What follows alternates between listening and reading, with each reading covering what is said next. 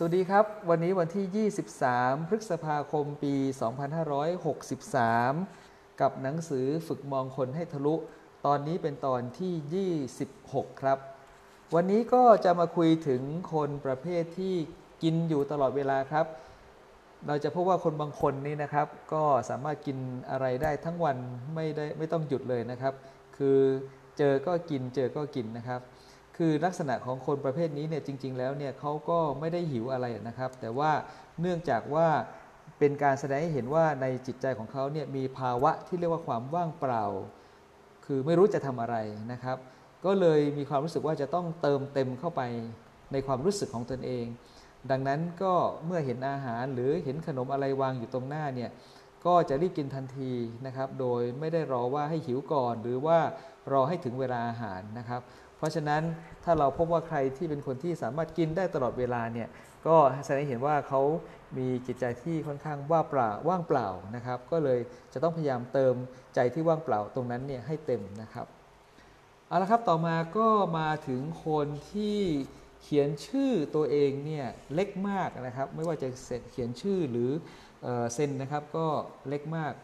ตรงนี้เนี่ยเป็นลักษณะที่ทางนักจิตวิทยาเนี่ยได้ทำการพิสูจน์แล้วนะครับว่า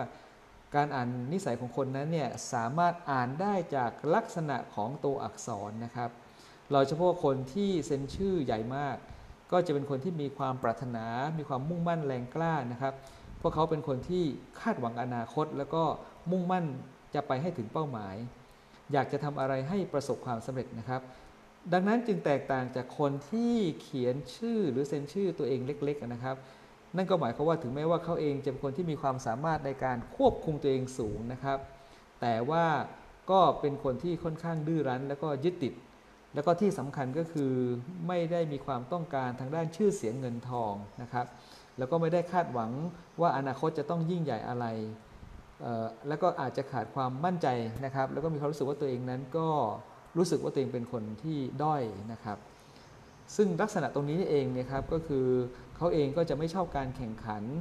นะครับเขาเป็นคนที่ค่อนข้างอ่อนไหวต่อคำพูดของอคนอื่น หรือคำวิจารณ์ของคนอื่นนะครับ ต่อมาก็คือคนประเภทที่จะถือโทรศัพท์อยู่ในมือตลอดเวลานะครับ เราจะว่าคนหลาย ๆ คนนั้นก็อาจจะเก็บโทรศัพท์มือถือไว้ในลักษณะที่แตกต่างกันนะครับ บางคนก็อาจจะเก็บไว้ในกระเป๋าเสื้อ บางคนก็อาจจะเก็บไว้ในกระเป๋ามือถือ หรือบางคนนั้นก็จะเอามือเนี่ยถือเอาไว้เลยนะครับ ซึ่งลักษณะคนที่ชอบถือมือถือไว้ในมืออยู่เสมอเนี่ยก็แสดงให้เห็นว่าเป็นคนที่ชอบใช้ชีวิตอย่างกระตือร้น อุทิศตัวเองให้กับการทำงานอยู่เสมอนะครับ เป็นคนที่ทุ่มเทให้การทำงานหนักนะครับ แล้วก็เขาเรียกว่าเป็นลักษณะของคนที่พร้อมที่จะถูกเรียกตัวได้ตลอดเวลารอภาระหน้าที่